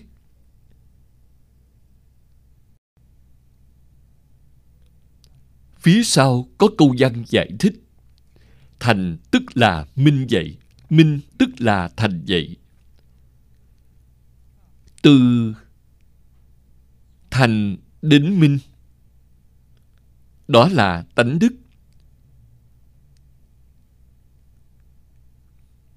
Chính là vô sư tự thông. Bởi vì họ chân thành tới tột cùng, nên họ khai trí huệ rồi. Từ minh đến thành, đó là học giáo. Sau khi chúng ta đã học phật pháp, dần dần đem tâm quay về đến chân thành, khiến vọng tâm quay về đến chân thành, gọi là học giáo. Nên câu nói phía trước là du sư tự thông còn câu nói sau là sau khi học rồi mới thông. minh chính là trí tuệ hiện ra. Còn thành là chân tâm. Hiện nay chúng ta hiểu được điều này rồi thì từ thành chính là tam học giới định huệ. Vì nhân giới đắc định, nhân định khai huệ. Đó chính là từ binh đến thành, chân thành tâm hiện ra.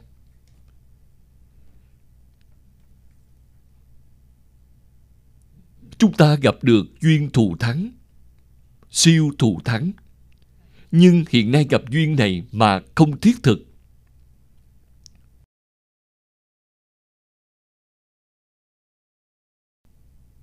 Như lời của tiên sinh phương Đông Mỹ 200 năm trước.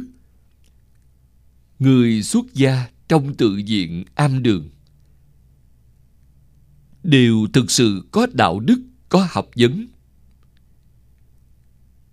đều có thể thân cận hướng họ học tập. Nhưng hiện nay thì không được. 200 năm nay,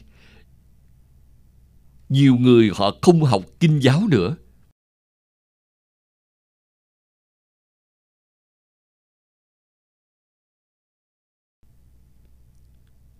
Cũng không có phương pháp tu hành nghiêm túc.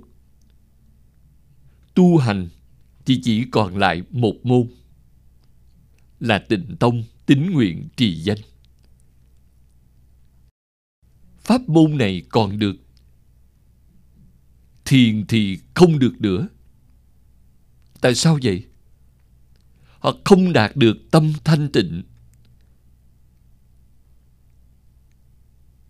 Tâm họ sanh phiền não, không sanh trí huệ. Mật tông cũng không được. Mật tông cũng không được là lời của Ngài Hoàng niệm Tổ nói với tôi.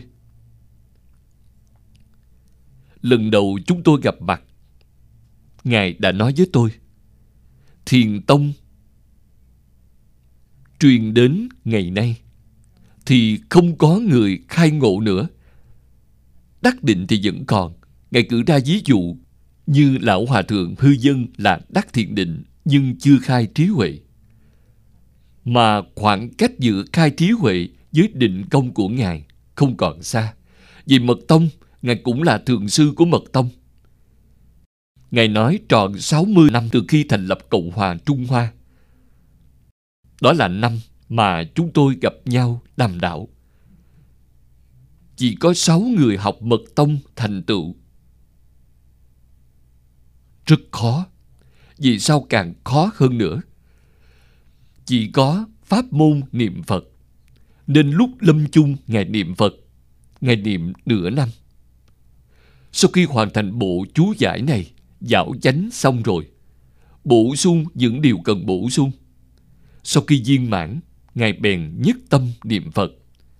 Ngài nói với tôi, mỗi ngày niệm 140.000 tiếng Phật hiệu là truy đỉnh niệm Phật. Câu này tiếp nối câu kia. Niệm nửa năm thì Ngài ra đi. Ngài vì chúng ta mà biểu pháp, thông tông thông giáo, thông hiển thông mật cuối cùng chọn niệm Phật giảng sanh tịnh độ để cho chúng ta thấy.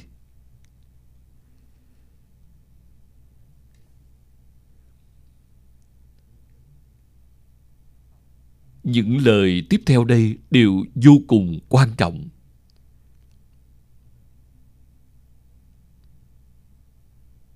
Mời xem tiếp đoạn văn dưới đây. Nay giới kinh này dùng các luận khác.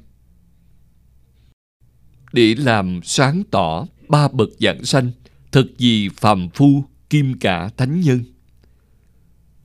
Hoàng niệm lão chú giải phẩm kinh này.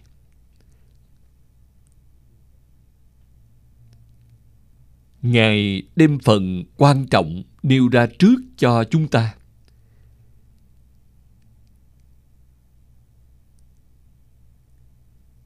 Kinh này tức là kinh vô lượng thọ dùng các luận khác. Trong đây, Ngài đều nêu rõ nguồn từ đâu. Nói rõ ba bậc dạng sanh. toàn thật vì phàm phu cũng bao gồm được thánh nhân thánh nhân cao hơn phạm phu đương nhiên không có vấn đề gì phần kệ của phẩm tất thành chánh giác trong kinh này nói, linh bỉ chư quần sanh, trường dạ vô ưu não, xuất sanh chúng thiện căn thành tựu bồ đề quả, ngã nhược thành chánh giác, lập danh vô lượng thọ, chúng sanh văn thử hiệu, câu lai ngã sát trung, như phật kim sát thân diệu tướng tất viên mãn. Nghĩa là khiến các quần sanh ấy đêm dài không ưu não sinh ra các thiện căn, thành tựu quả bồ đề. Nếu con thành chánh giác, lập tên vô lượng thọ, chúng sanh nghe hiệu này đều sanh về nước con, thân sắc vàng như phật, diệu tướng đều viên mãn. Trong đây gồm 10 câu. Bốn câu trước nói rõ nguyên nhân của đại nguyện.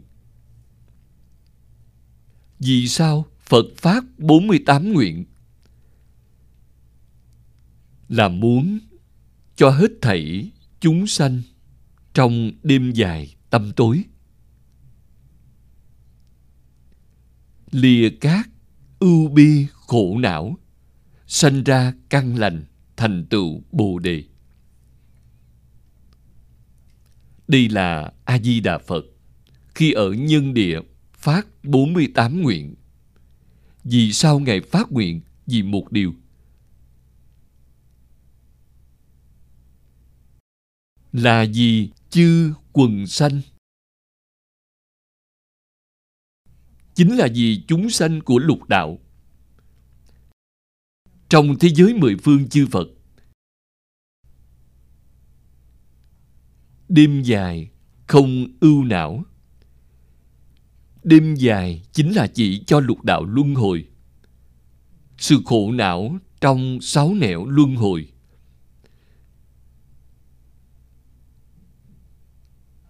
Muốn giúp họ lìa khổ được vui sinh ra các thiện căn thành tựu quả bồ đề đó là được vui. Nói đơn giản là bốn chữ ấy. Giúp đỡ tất cả chúng sanh khổ nạn lìa khổ được vui. A di đà phật là vì điều đó thôi.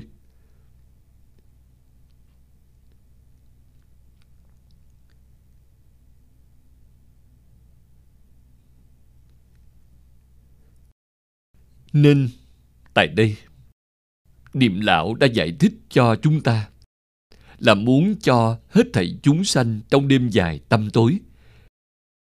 Tâm tối ở đây chính là chỉ cho lục đạo luân hồi. Lìa các ưu bi khổ não, sanh ra căn lành thành tựu Bồ Đề. Nên biết mong cứu khắp tất cả, thật gì đêm dài khổ não, mong những phạm phu đầy rẫy triền phượt sanh ra thiện căn thế giới cực lạc là vì ai? Là vì những người ấy, không phải vì bồ tát. Không được hiểu lầm điều này.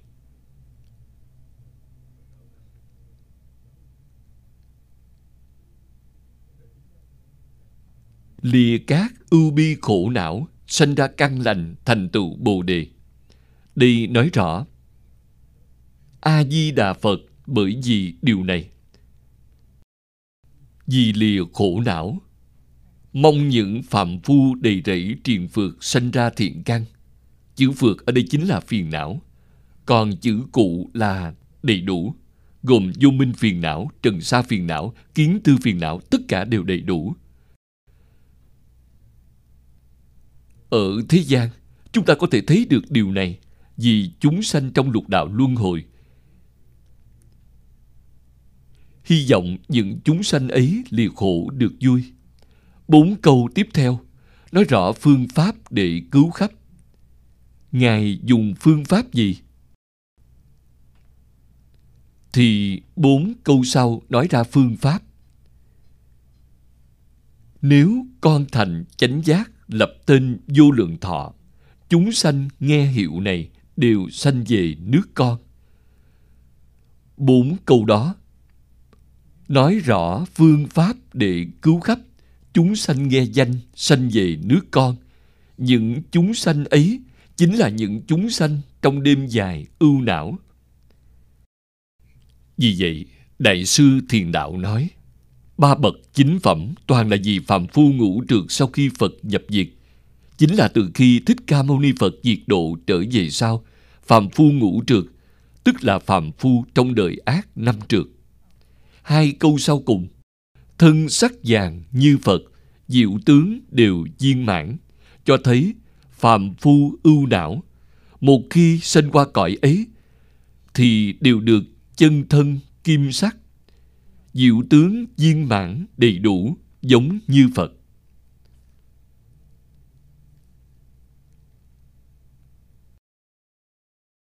Từng câu của những lời này đều là lời chân thật. Nếu quý vị tin tưởng được, quý vị thật làm được, thì quý vị là người có trí huệ nhất, có phước báo nhất của thế gian hiện nay. Nếu không có đại trí huệ, đại phước báo, thì làm sao họ có thể ngay trong một đời này thành phật chứ vậy là không thể được sanh đến thế giới cực lạc là đồng nghĩa với thành Phật. Đạt được trí huệ, đạo lực, thần thông giống như Phật. Hoàn toàn tương đồng với A-di-đà Phật. Đây không phải là do chính mình tu được mà do uy thần bổ nguyện của A-di-đà Phật gia trì. Lại đợi từ từ qua một thời kỳ thì chính quý vị tu hành thành công cũng đạt được vị trí như vậy. Khi chưa thành tựu thì Phật gia trì cho quý vị. Thẳng đến khi chính quý vị hoàn toàn đạt được như vậy. Công phu của quý vị thành tựu quý vị đạt được rồi. Bên dưới nói rất hay. Hai câu sau cùng này. Thân sắc vàng như Phật, diệu tướng đều viên mãn, cho thấy phàm phu ưu não một khi sanh qua cõi ấy. Đi chính là nói nếu quý vị giảng sanh. Thì đều được chân thân kim sắc diệu tướng như phật. Trí huệ cũng như phật thần thông cũng như phật không có gì khác phật là viên mãn đầy đủ. Tiếp theo nói càng rõ ràng hơn. Diệt dĩ đại bi tâm, lợi ích chư quần phẩm. Nghĩa là, cũng dùng tâm đại bi lợi ích các quần phẩm. Đây là rất nhanh chóng, hóa vô lượng vô biên thân. Vô lượng vô biên phật pháp chỉ một ngày là học xong rồi. Vô lượng vô biên chư phật đang giảng pháp các ngài hóa vô lượng vô biên thân đều xuất hiện ở trước mỗi vị phật. Phước huệ song tu. Cúng phật là tu phước, nghe pháp là tu huệ. Nên vô cùng nhanh chóng. Đó là sau khi đắc pháp, cũng dùng tâm đại bi lợi ích các quần phẩm, đi giáo hóa chúng sanh giống như phật. Ly dục thâm chánh niệm tịnh huệ tu phạm hạnh. Nghĩa là ly dục chánh niệm sâu, tịnh huệ tu phạm hạnh. Hai câu này vô cùng quan trọng. Dục ở đây là ngũ dục lục trần ở thế gian. Tài sắc danh thực thùy, đó là ngũ dục. Còn lục trần là sắc thanh hương vị xúc pháp. Đó đều là dục vọng. Phải xa lìa chúng. Thì quý vị mới đạt chánh niệm sâu chánh niệm là thiền định. Là niệm phật tam muội. Quý vị buông xuống được càng nhiều, thì công phu niệm Phật tam muội của quý vị càng sâu.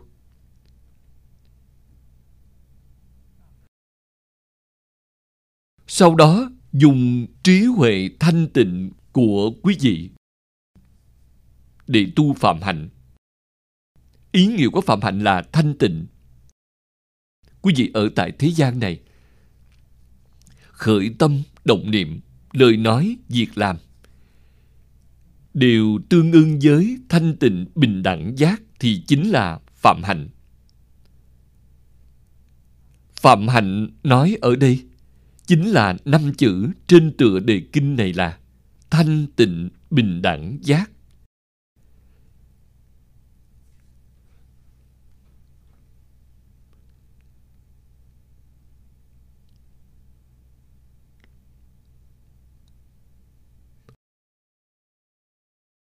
là biểu thị những người giảng sanh.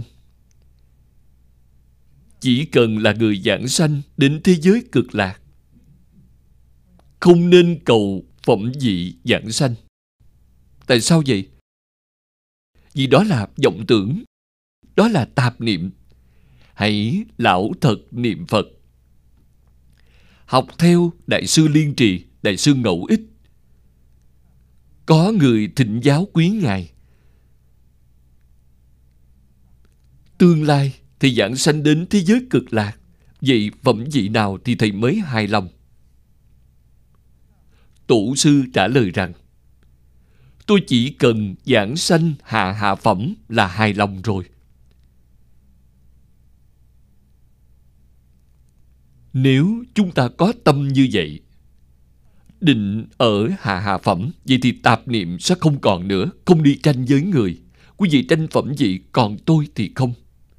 Không tranh thì trái lại có thể được cao, tranh thì trái lại không nên được phẩm cao tại sao vậy vì quý vị có tạp niệm quý vị vẫn còn có phân biệt, còn có chấp trước phải buông xuống tất cả, không có phân biệt, không có chấp trước tôi đến thế giới cực lạc, bắt đầu học từ năm thứ nhất của cấp tiểu học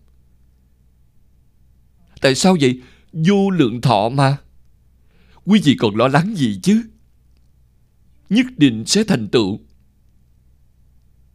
Ngay cả nền tảng gốc cũng được A-di-đà Phật đích thân giúp quý vị cắm chắc. Vậy quá tốt rồi. Lại càng thực tế hơn vì đi vào lớp được học từ căn bản lời của Đại sư Liên Trì và Ngẫu Ích là trong lời có lời, cần lãnh hội cho tốt. Đó là sự thật. Kinh Kim Cang nói rằng Pháp còn phải xả huống hồ phi Pháp. Đã làm được rồi, Pháp cũng xả rồi. Chỉ một câu, nắm chắc một câu A-di-đà Phật mà niệm tới cùng. Tôi nhất định thành tựu. Không cạnh tranh với người. Lão lão thật thật bắt đầu tu từ hạ phẩm. Tu từ năm thứ nhất, từ từ từng bước từng bước nâng cao lên. Làm đệ tử tốt của Đức Di Đà.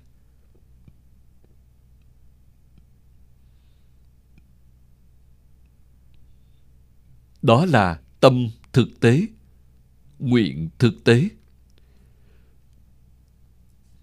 thì không có chuyện không giảng sanh.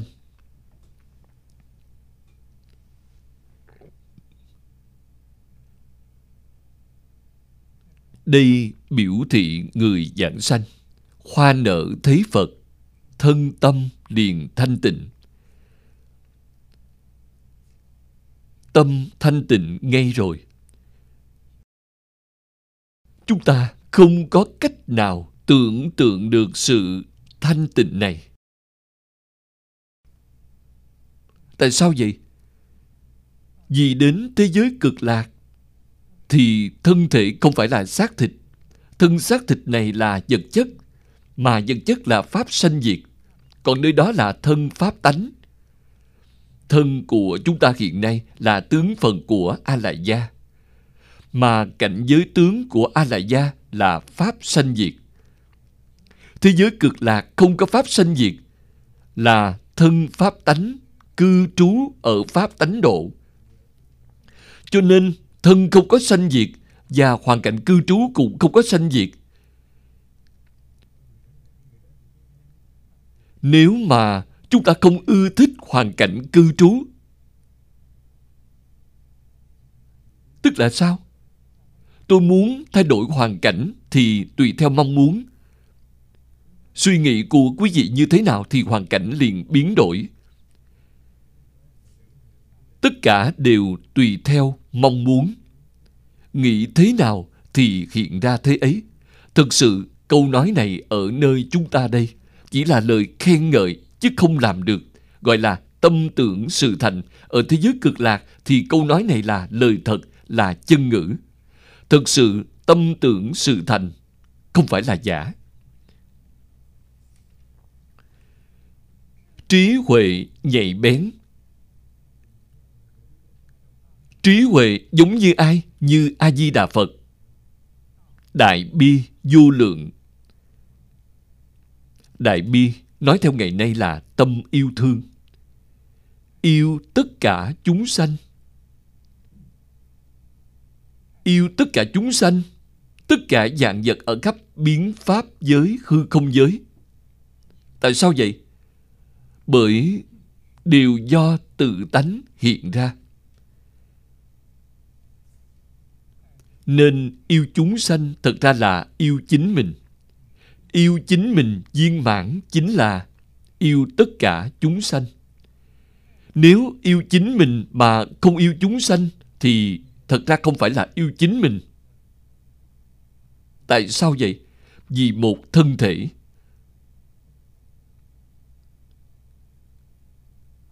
Tôi yêu tế bào. Lẽ nào lại không yêu làn da sao?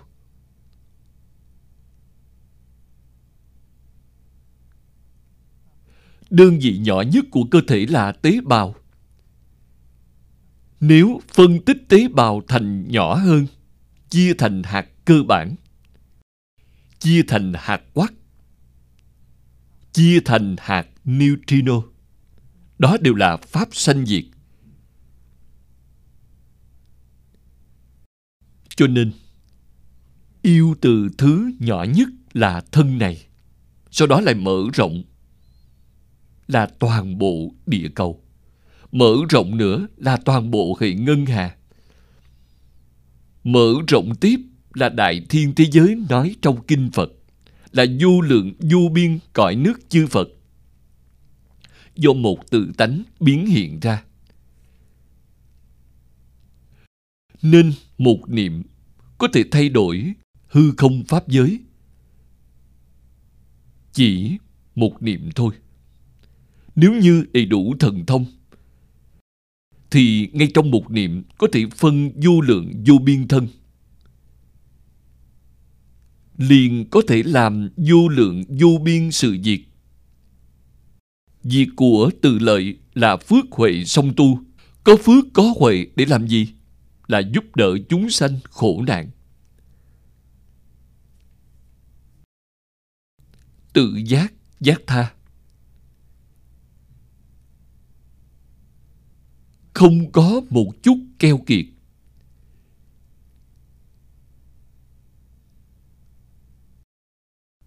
Keo kiệt là đại phiền não. Sẽ chướng ngại sự quý vị giảng sanh thứ này cũng nắm giữ cho mình, thứ kia cũng giữ cho mình, không chịu đem giúp đỡ cho người. Khi người khác có nhu cầu mà không thể bố thí cho họ, không biết mình với họ là một chứ không phải hai.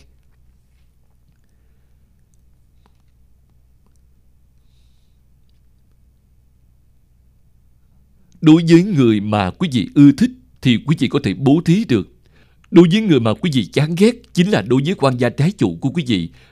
Đều nên yêu thương đối xử bình đẳng. Họ gặp túng thiếu, còn quý vị được dư giả thì nên chia cho họ.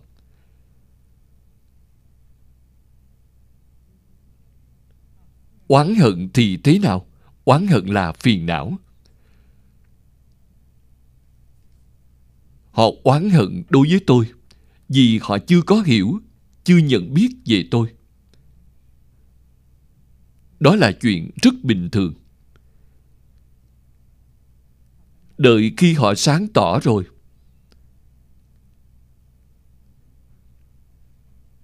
thì thái độ việc làm của họ sẽ tốt thôi. Tự nhiên sẽ được thay đổi.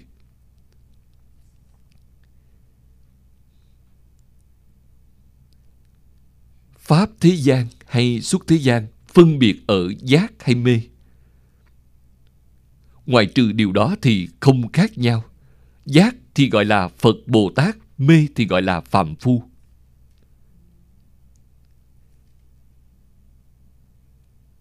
Thành tựu bồ đề. Thành tựu bồ đề là thành tựu phật quả vô thượng.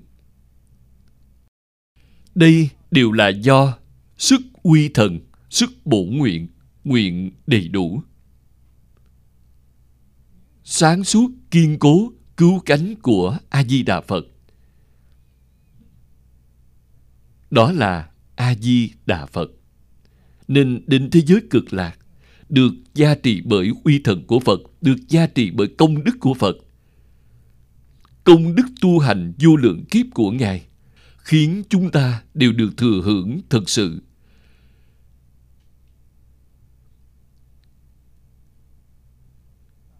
Thừa hưởng thật sự đây giống như Phật vậy Ngài có uy thần lực, có bổn nguyện lực, nguyện đầy đủ, sáng suốt, kiên cố, cứu cánh nguyện.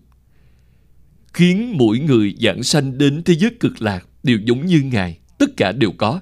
A-di-đà Phật có gì thì quý vị cũng có đó, người khác cũng có, tất cả đều bình đẳng. Thế giới cực lạc thật sự là tiếp đại bình đẳng. Thân ái hòa thuận lẫn nhau, không có một chút sai khác. nên thế giới ấy mới viên mãn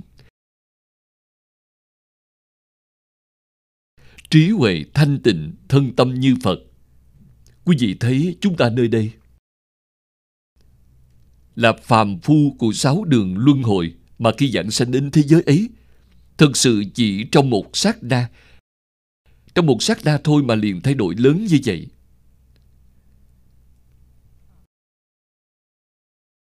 có thể khiến cho phàm phu trong đêm dài ưu não, đắc trí huệ thanh tịnh thân tâm như Phật. Sanh đến thế giới cực lạc liền đạt được, do đó có thể thấy phàm phu đại tâm ở cõi này, được Phật gia bị, bèn giảng sanh thượng phẩm, đắc vô sanh nhẫn thì có gì lạ đâu. Hà túc dị tức là không có gì lạ. Xác xác thật thật. Giảng sanh đến thế giới cực lạc cần phát đại tâm. Tâm lượng phải lớn. Khởi tâm động niệm. Phải nghĩ cho người khác.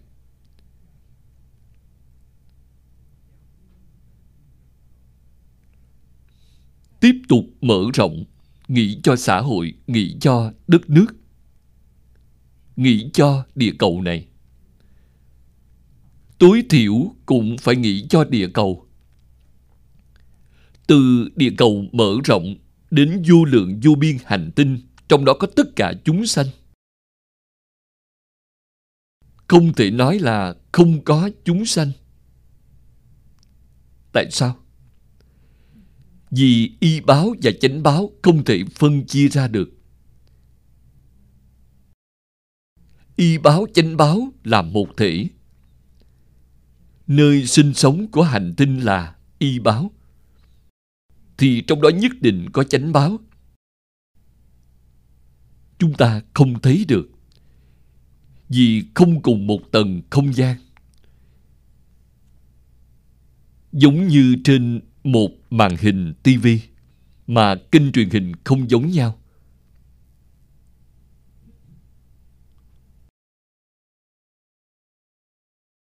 có mấy chục kênh, mấy trăm kênh đều ở trên màn hình. Quý vị bật đến thì kênh đó hiện ra, không bật đến kênh đó vẫn có. Không phải là không tồn tại, không phải là không có.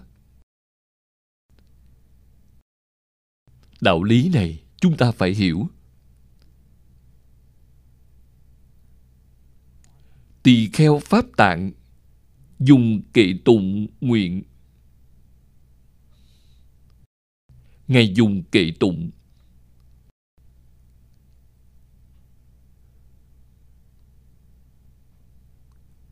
Câu đầu, câu thứ nhất là Chính là con lập chí siêu thế. Những điều vừa nói trên chính là chỗ siêu thế. Tức là vượt hơn nguyện của tất cả đại chúng thế gian.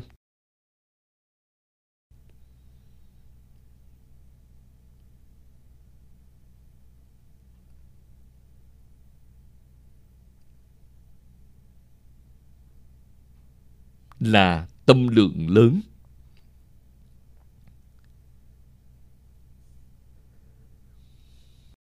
nên nói rằng, sao lại đem lệ thường của mười phương để luận bàn phẩm vị ở cõi cực lạc? Tức là, không thể dùng lệ thường của mười phương. Phật thuyết pháp là ứng cơ thuyết pháp. Căn cơ khác nhau thì thuyết pháp khác nhau là sống động, không cứng nhắc. Nên sau khi tu, ở trong kinh giáo một thời gian thì mới phát hiện ra. Kinh phật không có ý nghĩa. Khi đối trước đại chúng thì sanh ra vô lượng ý nghĩa. Căn cơ thế nào thì quý vị thuyết pháp thế ấy? Là sống động, không phải là chết cứng. Nếu có ý nghĩa, có ý nghĩa là chết cứng nhưng không được nói sai. Không được nói là có mâu thuẫn. Pháp không có ý nghĩa. Vì đối với các loại căn cơ không đồng nhằm mang lợi ích cho hàng người ấy, lợi ích gì? Là giúp họ phá mê khai ngộ, giúp họ liều khổ được vui. Mục đích như vậy chỉ có một mục đích. Nhưng cách nói, cách học thì không giống nhau. Mà hoạt bát. Nên không thể dùng lệ thường của mười phương, chúng ta là một trong mười phương. Lệ thường của nơi chúng ta đây là do thích ca mâu ni phật định. Định gì những người nào? Vì người sơ học, người lợi căn nếu gặp người căn tánh khác thì phật liền hạ thấp xuống, không dùng pháp đó nữa. Đó là pháp cực diệu. Thế giới cực lạc vượt hơn mười phương.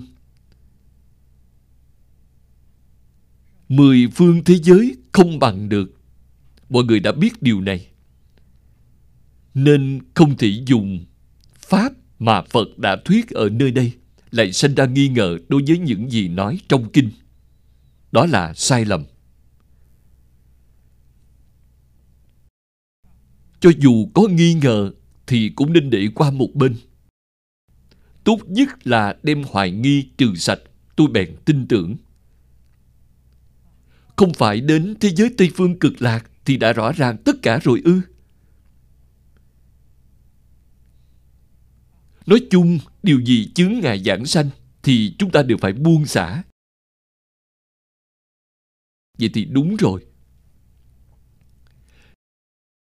Như hôm nay chúng tôi giảng Phật Pháp ở thế gian này.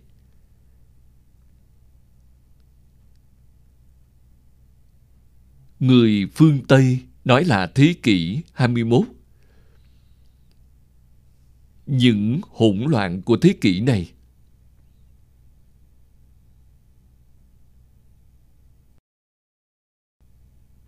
cũng chưa từng nhìn thấy trong lịch sử. Thật chưa từng thấy.